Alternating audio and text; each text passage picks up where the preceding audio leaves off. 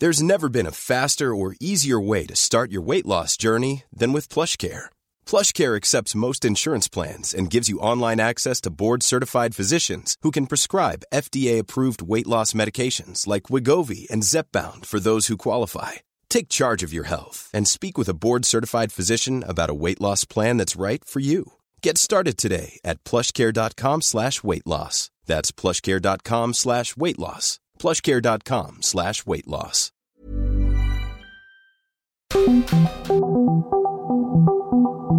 Dialogando con mis psicoanalistas. La doctora Ruth Axelrod, doctor Pepe Estrada y la doctora Rocío Arocha son especialistas comprometidos, profesionales que se interesan realmente en ti a través de El Heraldo Radio, un espacio personal, íntimo e incluyente. Dialogando con mis psicoanalistas. Comenzamos.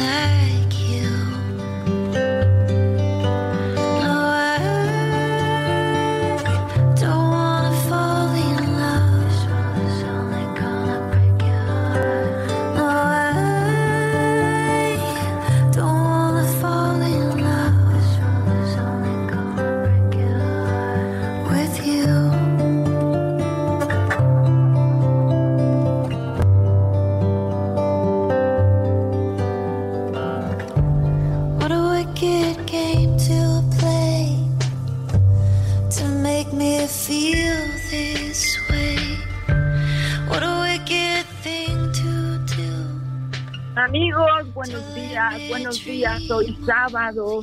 De nuevo estamos todos juntos en nuestra oportunidad de estar en nuestro programa favorito de la, de la radio, dialogando con psicoanalistas. Un espacio privilegiado para todos, para poder pensar juntos cómo encontrar nuevas alternativas para una vida un poquito más fácil, un poquito más divertida. Y me encuentro hoy también, hoy en la mañana, con mi querido amigo, Hola, mi querida Ruth, yo soy Pepe Estrada. Hola a todos, donde sea que nos estén escuchando, en su casa, en su trabajo, en su automóvil, en su computadora. Un placer que nos dejen llegar hasta sus hogares y eh, traer estas pequeñas reflexiones respecto a estos aspectos de la vida que siempre nos ayudan a construir una mejor existencia. Como siempre, como bien dices mi querida amiga, en nuestro programa favorito de la radio, dialogando con mis psicoanalistas, y hoy con un tema interesantísimo que creo que nos va a poner los pelos de punta. Sí. La, la ludopatía, mi querida Ruth, un, un tema controversial, un tema bien interesante y que además tiene varias aristas que, que, que me gustaría pues eh, ir explorando. Recuerden que queremos escucharlos, queremos saber sus opiniones, la forma en que se han enfrentado este tipo de situaciones en su familia, con sus conocidos. Compartan sus experiencias con sus psicoanalistas. Adelante, mi querida Ruth. Bueno, creo que eh, quiero retomar que no es la primera vez que en dialogado con mis psicoanalistas vamos a tocar este tema. Por ahí estaba revisando nuestro historial en Spotify, todos aquellos que eh, me dicen, y bueno, ¿y cómo me puedo acercar a lo que los sábados no puedo escuchar? Pero bueno, los lunes el Heraldo Radio eh, nos hace esta grandísima alternativa de poder recuperar los programas que están o que ya fueron escuchados y se encuentran al aire en Spotify y busca dialogando con mis psicoanalistas y podemos recuperar más de 100 de los programas que hemos tenido en donde hemos podido aprender y reflexionar juntos. Y uno de ellos también es la, la ludopatía, o sea que no es la primera vez. Y me da como una pregunta muy linda, ¿por qué nos preocupa tanto? ¿Por qué nos apasiona tanto un tema que es tan difícil? tan doloroso y tan común y cada vez más en nuestra población. Entonces, ojalá podamos ofrecer algo más de lo que ya hemos ofrecido en el programa anterior para ir también evolucionando, así como evoluciona la humanidad y la problemática en la relación que tenemos para poder jugar y crecer. ¿Ok, Pepe? Comenzamos. Adelante. The world is on fire,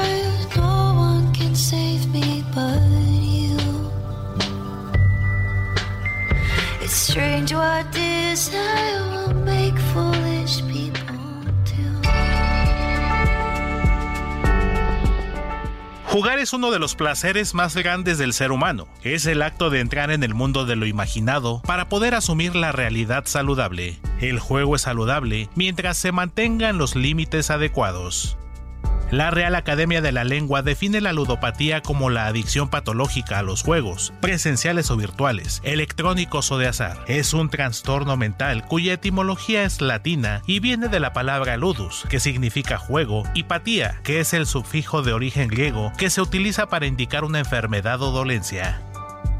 La ludopatía es una enfermedad que se caracteriza por un fracaso crónico y progresivo en resistir los impulsos de jugar apostando dinero. No todas las personas que juegan desarrollan una adicción al juego, del mismo modo que no todas las personas que beben terminan siendo alcohólicas. El juego se puede desarrollar en locales físicos y en sus versiones virtuales en Internet, casinos, salas de apuestas, deportivas, bingos, etc. Las apuestas causan estragos en las personas y las familias desde hace siglos en casi todas las civilizaciones. Los síntomas que estas personas sufren son ansiedad, angustia y vacío, dependencia, tolerancia y síndrome de abstinencia cuando no pueden llevar a cabo sus conductas adictivas, de manera muy similar a las personas adictas a sustancias. Experimentan un deseo o un impulso emocional y físico que solo se calma una vez que inicia la conducta de apostar. Cada vez necesitan más dinero y pasar más tiempo jugando. En los casos del juego patológico o ludopatía, suele producirse un efecto dominó que afecta a todas las áreas significativas de la persona, pareja, familia, escuela, trabajo y comportamiento social. Observamos que la edad de inicio es cada vez más temprana, sobre todo en el juego en Internet. Se genera mucho sufrimiento silencioso, pues los familiares o las personas que viven con ellos les pasan situaciones que no logran entender, pues la adicción se desarrolla en secreto. Son capaces de llevarse las cosas de la casa sin aviso, robar cosas para pagar las apuestas perdidas o incluso tomar las joyas y valores familiares para su propio uso requieren de ejercer mecanismo de traición para mantener el estilo patológico de relación con las apuestas. Existen tratamientos para esta enfermedad que requieren de descubrir qué está pasando, aceptar que se está viviendo una pesadilla y querer remediar todo el desorden al que se ha llegado. El tratamiento psicológico y básico de la ludopatía es psicológico y busca la abstinencia completa del juego, modificando tanto a la persona como a su entorno, de tal forma que no se le permita jugar. Con menor frecuencia se trabaja con el objetivo de juego controlado, es decir, jugar de forma adecuada. Existen grupos de autoayuda para el adicto y para sus familiares, así como clínicas especializadas y terapeutas dispuestos a trabajar las partes enfermas de la personalidad del adicto. Recuéstate en el diván y pensemos juntos sobre estas oportunidades. Comenzamos.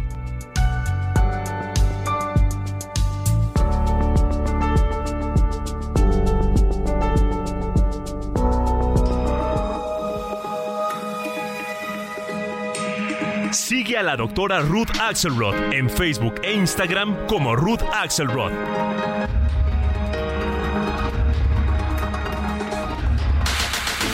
Si deseas platicar con los psicoanalistas, nuestro número en cabina es el 55 80 69 79 42 o puedes enviarnos un WhatsApp 55 30 10 27 52.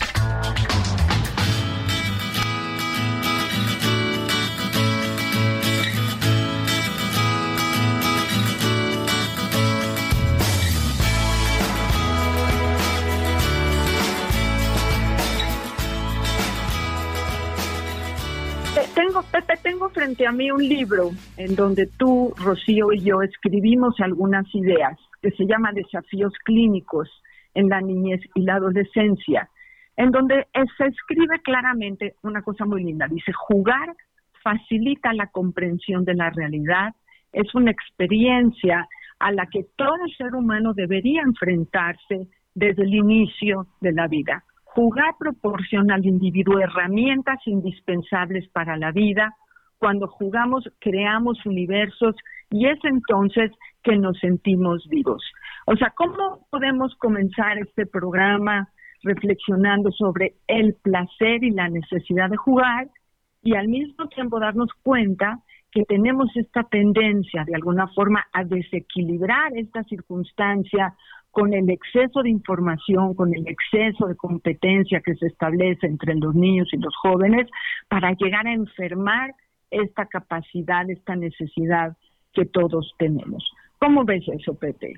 Fíjate que es bien interesante lo que estás mencionando, porque efectivamente, mi querida Ruth, venimos a este mundo jugando.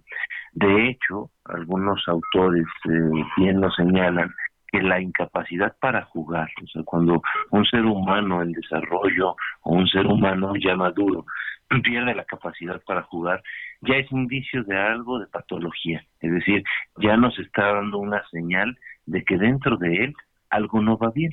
Entonces, pensemos eh, eh, que el juego es una parte vital, central de nuestra existencia. Entonces, eh, no todo el juego es como cuando éramos pequeños, ¿no? Que formábamos soldaditos, sacábamos nuestras muñecas, las peinábamos, creábamos una circunstancia específica y de alguna manera tratábamos de que nuestros juguetes y nuestros compañeros de juego eh, estuvieran acordes a esta situación y bueno, cuando llegaba el momento de terminar el juego, el juego se acababa y no había ningún problema. Eh, nos podríamos querer eh, seguir quedando jugando un rato más.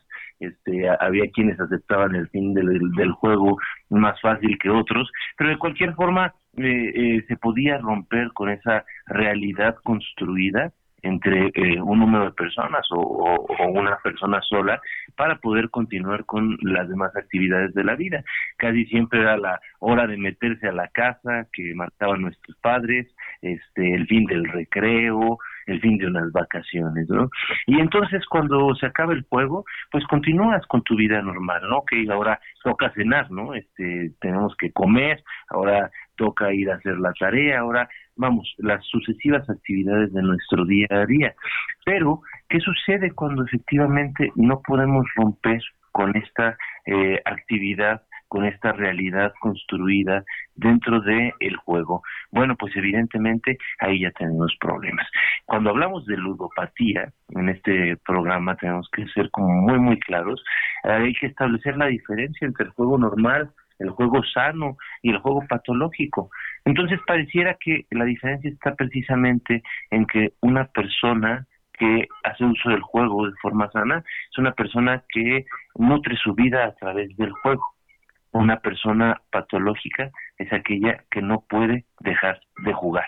¿Qué piensas tú de, de esta eh, idea, mi querida Ruth? O sea, de esa, eh, este ejercicio del equilibrio entre el juego, el trabajo, el estudio, ¿no? los quehaceres, cuando eh, la mente de la persona sana puede moverse a las diferentes esferas y no se obsesiona en una sola eh, parte de las características del juego patológico, de eh, la mente que no se puede mover a otro lugar y lo que está todo el tiempo esperando es retomar ese e, esa pasión o esa esa hambre que, que le da simplemente que el placer está solo en esa área, no en las otras áreas de la vida, ¿no? Y que tiene que llega un momento en que descuida todo lo demás y eh, lo único que le interesa es recurrir, acercarse a esa parte del juego, que la mayoría de las veces está relacionado con apuestas. Pero hoy en día sabemos que eh, la tecnología ofrece alternativas también adictivas que no necesariamente están puestas con eh, ejercicios de apuestas, ¿no? sino simplemente eh, retomar la sensación de estar dentro de un juego peleando con alguien, ganándole a alguien, saber que uno está en esa competencia virtual a veces genera esos mismos neurotransmisores de, placer patológico que no le permiten a esa personita poner atención en las demás cosas. Y bueno, este, comenzamos escuchando a, a, a Patti, que anda por aquí ya invitándonos eh, a leer su, sus palabras eh, y nos dice, buenos días, mi programa favorito de la radio, eh, soy Patti Pacheco, ¿cómo, ¿cómo prevenir? ¿Por qué se da la adicción al juego? Qué buena pregunta, ¿no? Y si ya tengo una adicción al juego, ¿cómo se puede erradicar esa adicción? Porque ¿quién sostiene esto de la adicción al juego? Dice, porque si le quitaran eh, y, y me quitaran algo y me violentan, me quitan mis derechos, pues no se haría nada. Tiene que ser un ejercicio personal de poder decidir y aceptar que uno está obsesionado, adicto a una circunstancia y entonces quizá, como dice Pati, ¿qué vamos a hacer si ya nos dimos cuenta que estamos exagerando, que estamos jugando demasiado, que no podemos tener equilibrio en los demás, en las demás circunstancias de todos los días. ¿Qué vamos a hacer, Pepe? Fíjate que, la pregunta de, de Patti me parece muy interesante porque además a través de la pregunta que nos está planteando podemos establecer la medida precisamente de este tema, la ludopatía, con el tema de las adicciones, que es bien importante entender que los mecanismos operan de una forma muy similar. Digo, ya en algún otro momento, como bien señalas también, mi querida Ruth, hemos tocado el tema de que estamos eh, abordando el día de hoy. De distinta manera, eh, obviamente, pero también hemos tocado el tema de las adicciones y hemos puesto mucho hincapié en que el tema de la adicción eh, viene de la mano de una predisposición, de una dificultad a expresar, a utilizar nuestro eh, complejo sistema de expresión para manifestar un estímulo hiperintenso y darle forma en la realidad externa, asimilarlo, controlarlo, manejarlo y habernosla con él, ¿no?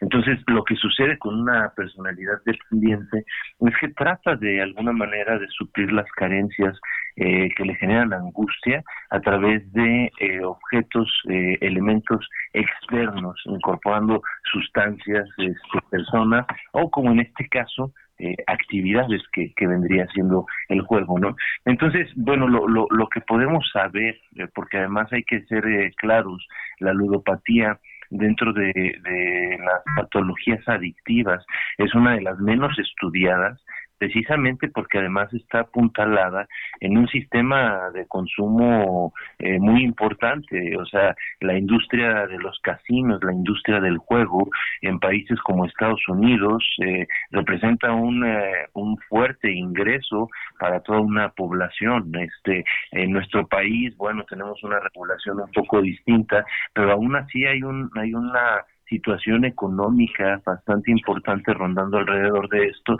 que además está legitimada por el Estado, ¿no? Es decir, se puede jugar, es algo que, que está autorizado, es algo que no está... Legal, ¿no? Exactamente, y entonces eso hace que sea algo complejo de, de manejar, porque en teoría no se eh, está haciendo nada mal, ¿no? Entonces, y efectivamente, o sea, jugar no es no es malo. Lo que se convierte en algo cuestionable es cuando ese juego empieza a ser terrorífico, ¿no? Pensémoslo en el juego de los niños, mi querida Ruth, creo que nos ayuda muchísimo. Estamos creando eh, Juanito, eh, Panchita y yo una realidad en la que Panchita es una princesa este en peligro y este un amigo más Miguelito llega secuestra a Panchita pero entonces este Miguelito es eh, este secuestrador y yo tengo que ir a rescatarla.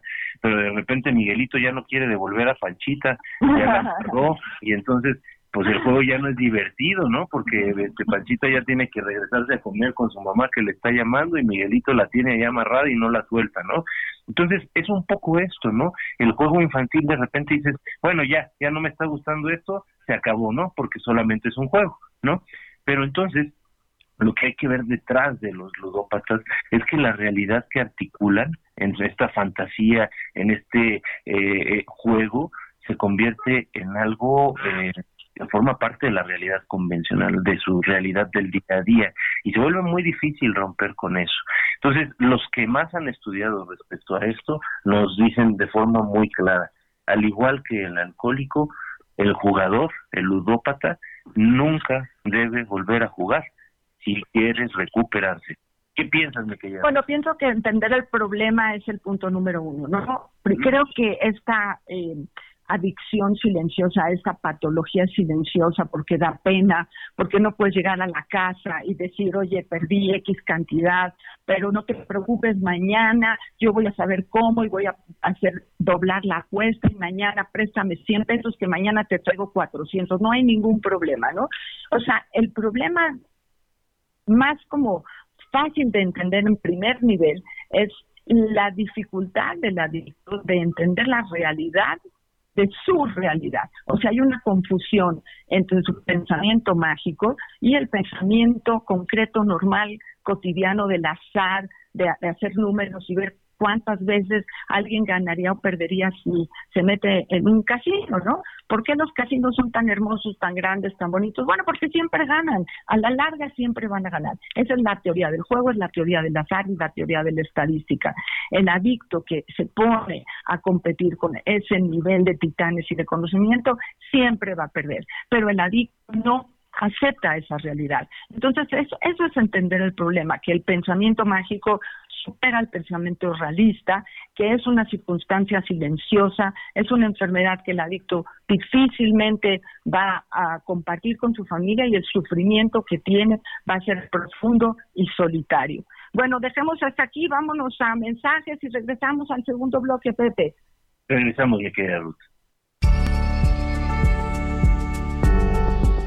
La ludopatía es considerada por la Organización Mundial de la Salud como un trastorno con el que la persona se ve obligada, por una urgencia psicológicamente incontrolable, a jugar y apostar. Según datos del Centro de Atención de Ludopatía y Crecimiento Integral, en México existen cerca de 4 millones de personas que padecen este mal.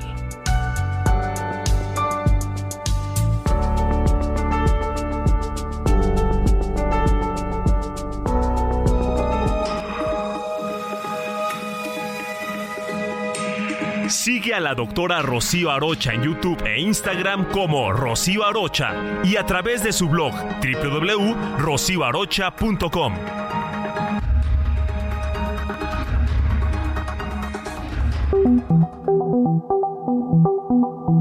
Los doctores Ruth Axelrod, Pepe Estrada y Rocío Arocha continúan en un momento en Dialogando con mis psicoanalistas.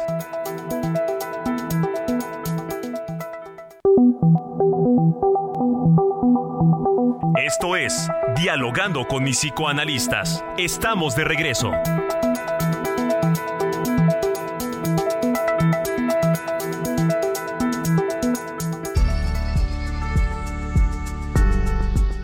¿Cómo funciona la mente de un ludópata? Este autoconvencimiento no es más que la idea errónea de que por una vez que se juegue no pasará nada. En este momento su cerebro deja de funcionar de manera racional y entra en una distorsión de la realidad que los llevará a pensar que pueden volver a jugar de forma controlada.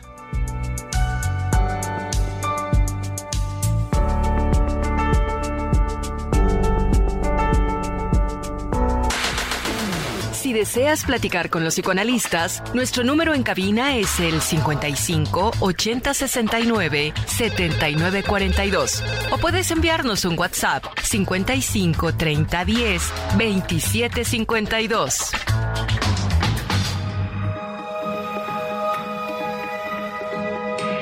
Sigue al doctor Pepe Estrada en Twitter, arroba PSIC Pepe Estrada y en Facebook como José Alfredo Estrada Cicinelli.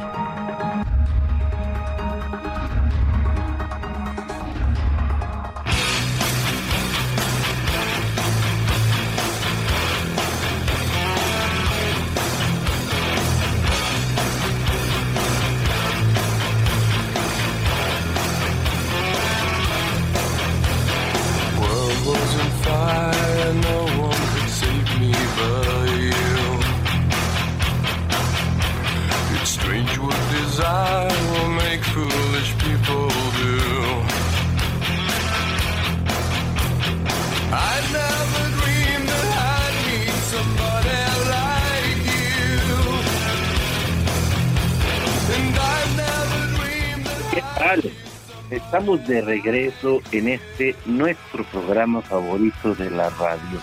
dialogando con mis psicoanalistas. Como cada sábado, en la grata compañía de mi, queri- mi querida amiga, la doctora Ruth Axelrod. Y el día de hoy, con ausencia, extrañando a nuestra querida amiga y colega Rocío Arocha. Yo soy Pepe Estrada, es un gusto estar con ustedes eh, en este bello sábado, ya muy primaveral. Somos el Heraldo Radio y estamos platicando de un tema muy interesante, la ludopatía. Para esta ocasión escogimos dos versiones distintas de una canción espectacular que se llama Wicked Games. En primera instancia con Gemma Hayes y en segunda instancia con Him. Bueno, este eh, eh, sábado que, estamos tocando este tema, me gustaría que recapituláramos eh, lo que tocabas en el primer segmento, mi querida Ruth, respecto a el origen de la ludopatía. Y es que lo que sí sabemos respecto a eh, lo que se ha podido rastrear en cuanto a etiología, es decir, en cuanto a causas, es que las personas ludópatas sí tienen una muy pobre tolerancia a la frustración. No pueden eh, enfrentar de forma adecuada eh, situaciones en las cuales hay fracaso, no pueden enfrentar, como bien mencionaba, la frustración de forma eh, fácil, de forma moderada, y también tienen una muy pobre autoestima. Entonces, aquí vemos dos elementos, ¿no? Por un lado, eh, una serie de factores que tienen un origen eh, genético, eh, vamos, son parte del temperamento de una persona, y tenemos también otro tipo de factores que tienen que ver con el aprendizaje, ¿no? Entonces, ¿cuál es el grupo de factores primero del que hablaba y que corresponden al temperamento? Es la falta de tolerancia a la frustración y al fracaso, que sí tiene componentes eh, hasta cierto punto orgánicos, y por otro lado, esta autoestima que es algo que se va desarrollando con el paso del tiempo. Pero también se ha encontrado la incidencia de factores eh, traumáticos en, personas ludópatas. Eh, ¿Qué quiere decir esto? Bueno, que, han experimentado situaciones que los han sobrepasado en un momento de su vida, eh, desbordándolos eh, de intensidad, eh, eh, de una experiencia hiperintensa vivida en su interior, que no han podido tramitar no han podido ligar esa energía para dar una respuesta de alguna manera adecuada que los deje sintiéndose de forma eh, un poco más satisfactoria y entonces esta energía se queda ahí libre, ¿no?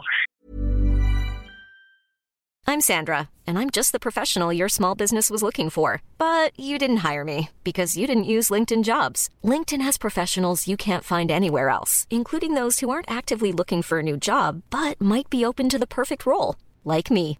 In a given month, over 70% of LinkedIn users don't visit other leading job sites. So if you're not looking on LinkedIn, you'll miss out on great candidates like Sandra. Start hiring professionals like a professional. Post your free job on linkedin.com/people slash people today. Entonces, cada vez que una persona con estas características empieza a sentir de nuevo este montante de energía que está ahí libre, trata de buscar una manera de descargarla, de deshacerse de esta energía. Eh, una persona adicta al alcohol, por ejemplo, o al tabaco, va a recurrir inmediatamente a echarse una cerveza o a fumarse un cigarrillo. Una persona ludópata va a recurrir al juego. También en el fondo el juego es un intento de dominar una realidad que resulta amenazante eh, en algún momento de nuestras vidas y que de alguna desfiguración simbólica a lo largo del desarrollo ha cobrado la forma del juego. Mi querida Ruth, ¿qué piensas? Bueno, todo eso sumado a lo que mencionábamos también, la dificultad para diferenciar la realidad de la fantasía. Porque al, al principio, al principio del programa hablamos del juego como un lugar creativo, un lugar necesario para desarrollar la imaginación, para desarrollar esos personajes alternativos y esas fuerzas tan importantes.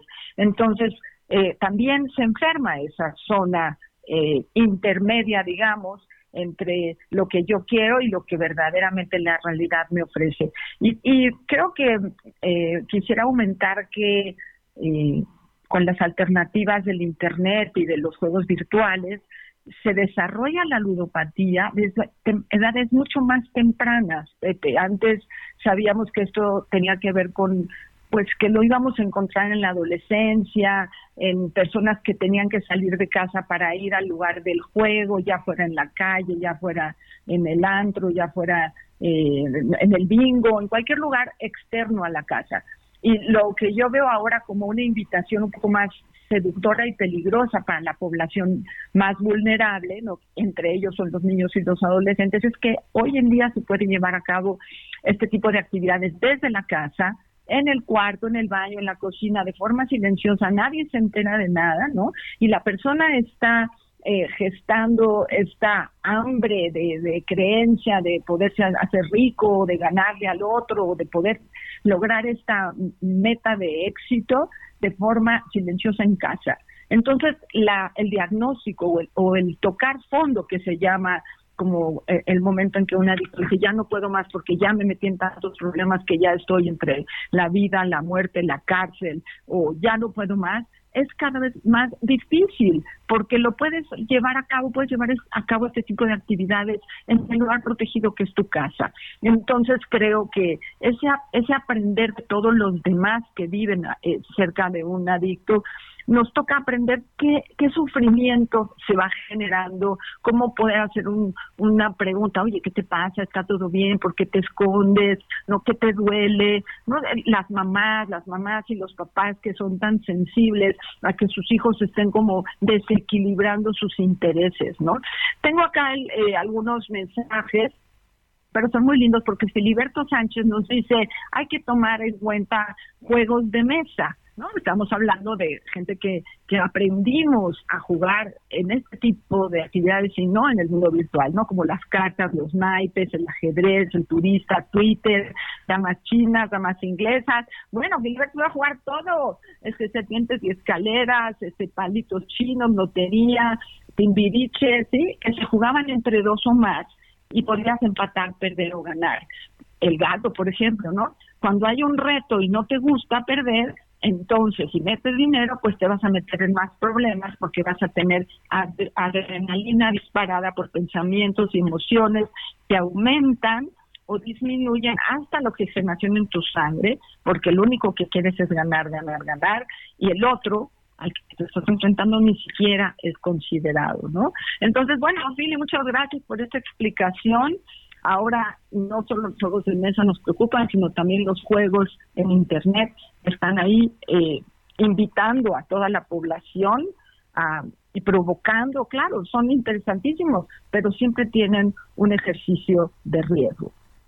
Sí, por supuesto, mi querida Ruth. Fíjate que ahorita que estás mencionando el tema de los juegos en línea, sí, totalmente de acuerdo. Y me parece bien importante que lo hayas traído a colación porque eh, como, bien dices, sí está generando una mayor adicción y una adicción diferente, una adicción más silente eh, al juego, ¿no? Muchas veces es más difícil de ser detectada por, por los grupos de apoyo que eh, se constituyen por familiares y amigos, ¿no? Como bien mencionabas antes, tenías que ir a un lugar específico, había una identificación de a dónde iba ese recurso eh, que se estaba disponiendo, que a veces era parte del recurso familiar, este, y ahora vamos, hay una serie de, de plataformas que incluso te permiten disfrazar el gasto, ¿no? O sea, con, poniéndole un nombre muy distinto a, la compañía que no lo obligue eh, de ninguna manera a actividades de juego, ¿no? Pero sobre todo, fíjate que se ha eh, encontrado en países como en España, este, que se han hecho estudios respecto a esto, eh, que acelera la, la, la, adicción al juego el que ya exista este tipo de situaciones en línea. ¿Qué te quiero decir con esto?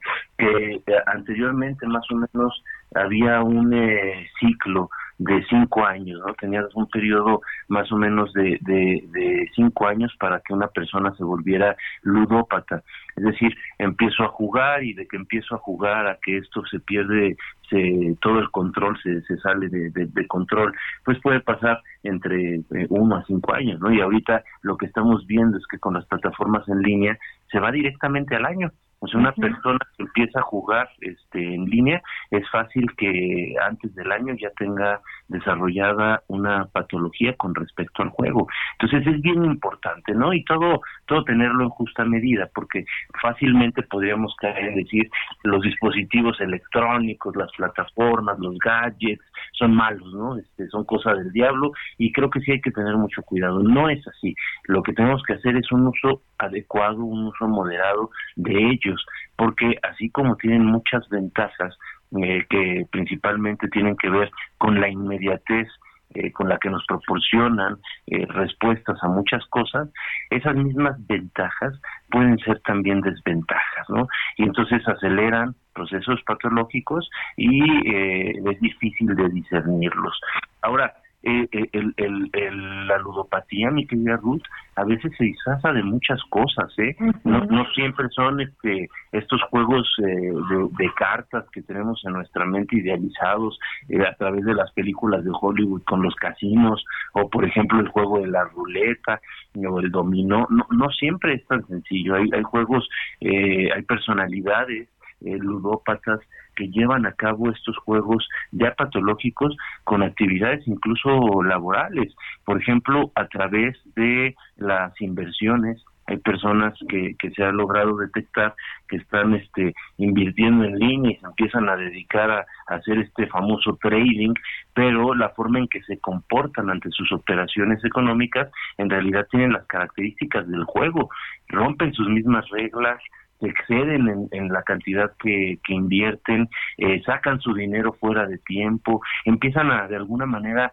tratar de jugar a ganarle al sistema, ¿no? Y entonces este, es una actividad con todas las características de, la ludopatía. ¿Cómo, ¿Cómo ves esto, mi querida? Bueno, me parece increíble, ¿no? Que esto se amplía muchísimos hor- horizontes y que estemos todos atentos si nos vamos a, a incluir en alguno de estos grupos. Pero tenemos algunos mensajes grabados, creo que son muy interesantes, Pepe. Eh, Héctor, ¿podemos escucharlos, por favor? Hola, muy buenos días a todos. Me presento, soy Morris Finkelstein y qué gusto estar aquí con la doctora Ruth, Rocío y Pepe, hablando de este tema tan interesante, la ludopatía. Comúnmente se conoce como la adicción al juego. Y yo que me dedico a ser psicoterapeuta de, de personas adictas y otro tipo de psicopatología, me he dado cuenta que es una de las adicciones más difíciles de tratar y también de descubrir por parte de los pacientes. ¿Por qué digo por descubrir? Porque ellos muchas veces no saben ni siquiera que tienen una adicción, ya que esto no genera cambios físicos ni son muy evidentes, ¿no? Para las personas que lo rodean, sus familiares o amigos no, no se logran encontrar algún cambio como podría ser en una drogadicción o un alcoholismo, en el que aparecen otro tipo de cambios en las personas. Y hablando con los pacientes en, en, sesión, he analizado que tienen un pensamiento mágico en el que creen llegar al, al casino o apuestas en línea y sacarse el premio mayor y su vida se arregla, ¿no? Pero muchas veces hablando con ellos te das cuenta que también saben que el casino no, no es un negocio y no está diseñado para ser un centro de beneficencia, ¿no? Si no estaría lleno todos los días. Mi pregunta aquí también para, para los doctores es cómo ha sido su experiencia al tratar con, con adictos al juego. Un saludo a todos. Hola, soy Rosy y gracias por dejarme compartir un triste episodio de mi vida, de nuestras vidas, de mi madre, de mis hermanos. Tuvimos un hermano que desgraciadamente fue ludópata, un jugador que no tenía fin a su a su afán de ganar o de recuperar, pero realmente él no quería ni recuperar ni ganar. Él jugaba por la emoción del juego. Perdió su casa, perdió sus negocios, perdió el respeto de la gente, lo llevó a nuevos vicios, a nuevas adicciones. Murió muy joven, murió completamente en quiebra. Nos arrastraba en su carrusel, no, no nos bajábamos, éramos muy codependientes de él y nos, nos, nos arrastró en su carrusel a prestarle dinero, a regalarle dinero y nunca, nunca fue recuperado, pero lo más triste fue verlo cómo acabó. Acabó totalmente destrozado, peleado con sus hijos y enfermo y casi casi llegó a vivir abajo de un puente. Fue una muy muy triste experiencia de vida. Hola, buenos días. Este, ¿cómo les ha ido? Me da gusto escucharlos. Es una situación muy fuerte lo del azar al juego o como cualquier adicción. Lo único que hay que hacer es mantener, mantener mucho y detenerse la ansiedad que luego llega a tener cuando no asistimos a jugar a un bingo o a apostar a los caballos o jugar una partida de póker o canasta a las mujeres. Pero es parte del proceso. Cuando vas y ganas, es maravilloso. Cuando así pierdes, es maravilloso. Si te das cuenta que debes de aprender a dejar de ir. Que tengan buen día. Me da mucho gusto saludarlos. Ya saben, Mauricio. Suerte. Pepe, qué buenos están estos mensajes, qué bárbaro. Gracias a Morris, gracias a Rosy, gracias a Mauricio. Eh, se toman el tiempo para compartir con nosotros y ayudarnos a pensar juntos que esta circunstancia social eh, la tendremos que enfrentar, ya sea como doctores, ya sea como amigos, ya sea como hermanos. No es una cosa sencilla, afecta al adicto y afecta a todos los que están alrededor del adicto, porque las familias en México somos muy llegadas a nuestros seres queridos y quisiéramos que estas enfermedades no lastimaran a las personas que tenemos alrededor, ¿no, Pepe? Por supuesto, mi querida Ruth, por supuesto. Y es que como bien está esta historia que nos este, platica eh, doña Rosy, eh, es algo es algo muy doloroso para las familias, ¿no? O sea, si el ludópata pierde todo criterio de la realidad y empieza a transgredir ciertos límites que de otra forma no transgrediría, ¿no? Por ejemplo, una persona que eh, valora su trabajo, que tiene una buena autoestima, rara vez va a poner en juego o en riesgo eh, cosas como su casa, ¿no? Eh, elementos tan importantes como su familia, como la estabilidad de, de sus hijos, pagar las colegiaturas de, de estos, pagar los gastos de, de sostenimiento de su hogar pero un ludópata de repente se ve rebasado. Y es que también la sería muy importante que, hablemos que la ludopatía funciona con, cuatro fases no en primera instancia hay una fase de ganancia en la cual de alguna manera aprendemos eh, o, o, empezamos a soñar con la posibilidad de ganar cada vez más es decir la realidad de el ganar nos apuntala una esperanza de ganar más y con esto la esperanza de también tapar muchos de los baches que, puede haber en nuestra vida, ¿no? Obviamente empieza con baches económicos, pero estos baches económicos están conectados directamente de forma inconsciente con eh, baches, con lagunas, con grandes abismos internos, emocionalmente hablando, que de alguna manera se buscan eh, solventar, cubrir, llenar este, a través de, de la ganancia. Sin embargo, como mencionabas hace un ratito, tú vas a, a un casino y es Disneylandia, o sea, luces, música, bebidas estimulantes, un ambiente adecuado, gente bien vestida, gente feliz, con las caras este, muy contentos y demás, todo es diversión, todo parece eh, eh, eh, eh, un paraíso y en realidad eh, eso lo único que hace es apuntalar, reforzar esta idea de que podemos cambiar nuestra vida a partir de un movimiento, de una apuesta exitosa.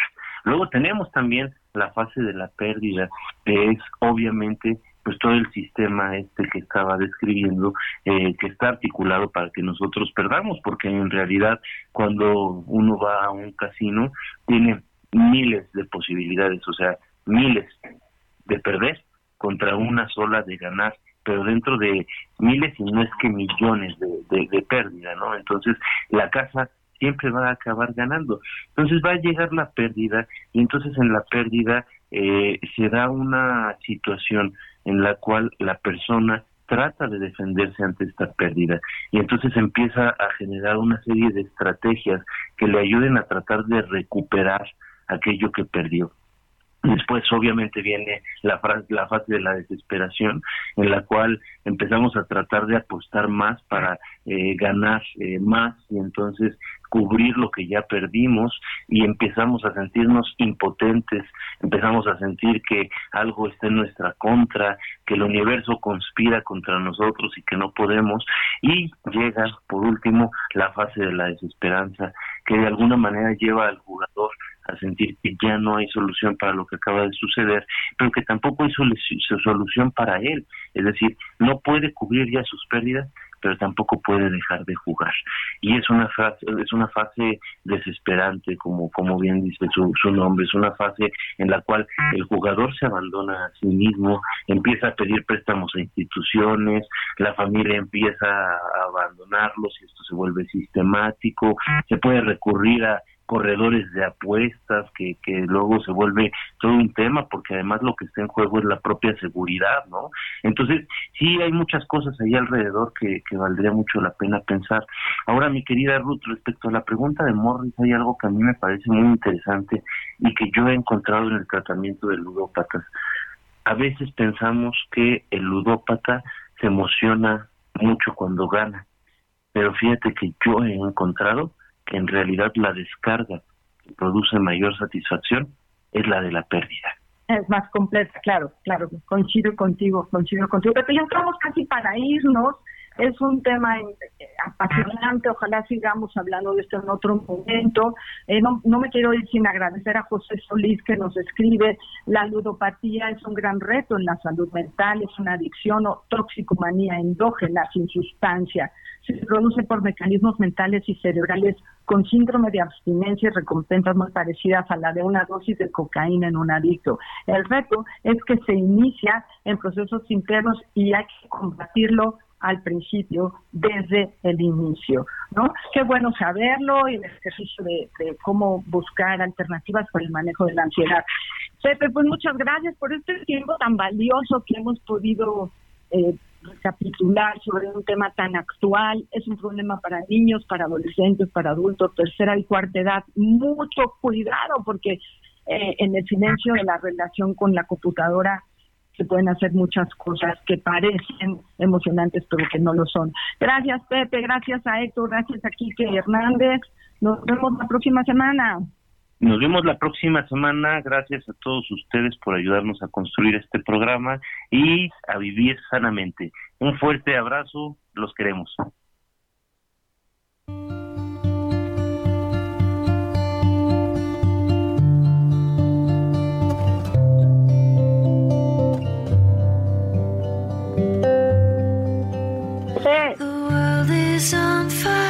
Nos están regalando, mi querida Ruth, cuatro minutitos más. Ya nos, ya nos habíamos despedido, pero lo que no saben nuestros queridos productores es que esto tiene un riesgo, Ruth. Una vez que nos regalan cuatro minutos, se los vamos a cobrar a la siguiente y ya nos vamos a acostumbrar. ¿Cómo Ruth? Pues sí, porque es como, es encantador poder seguir dialogando un poco entre, tú, entre yo, ahora que Rocío nos faltó, pero seguro estará la próxima vez, para seguir hablando de una circunstancia en salud. A mí, una de las cosas más maravillosas de este programa, para mí personalmente, agradezco al Heraldo Radio, es el trabajo de la prevención, que parecería que lo hacemos para todos, pero ojalá que los, los que nos oigan cada vez tengan así como un puntito más de luz en la salud mental.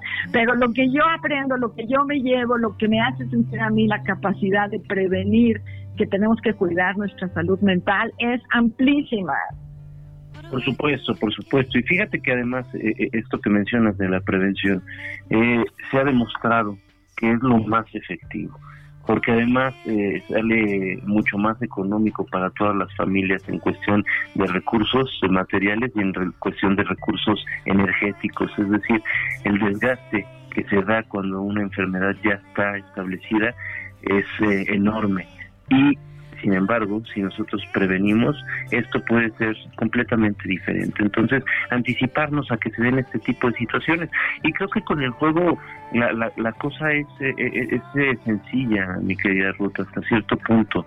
Es eh, como en la vida, tratar de entender que hay límites, tratar de entender que aunque resulta muy, muy atractivo y muy seductor, esta parte cuasi omnipotente que a veces tenemos los seres humanos, no somos dioses y tarde o temprano la realidad se va a imponer. En el caso del ludópata, la realidad de la pérdida.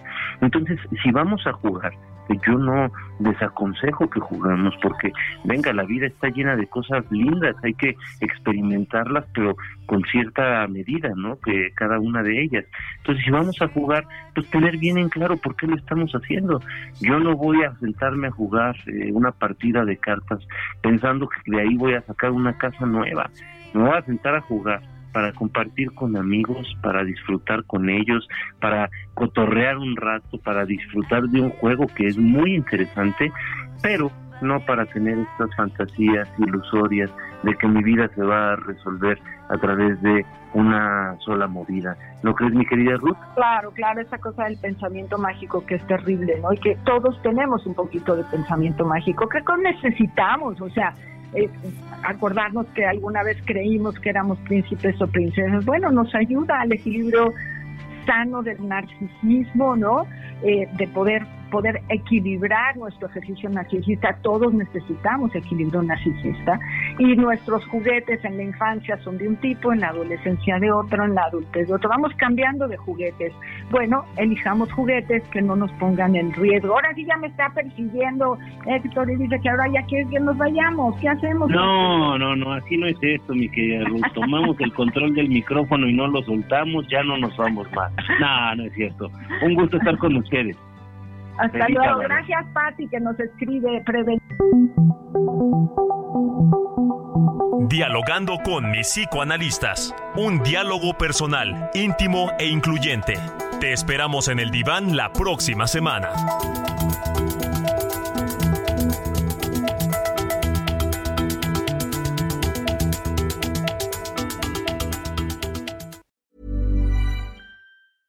Ever catch yourself eating the same flavorless dinner three days in a row? Dreaming of something better? Well, HelloFresh is your guilt free dream come true, baby. It's me, Kiki Palmer. Let's wake up those taste buds with hot, juicy pecan crusted chicken or garlic butter shrimp scampi. Mm. Hello Fresh. Stop dreaming of all the delicious possibilities and dig in at HelloFresh.com. Let's get this dinner party started.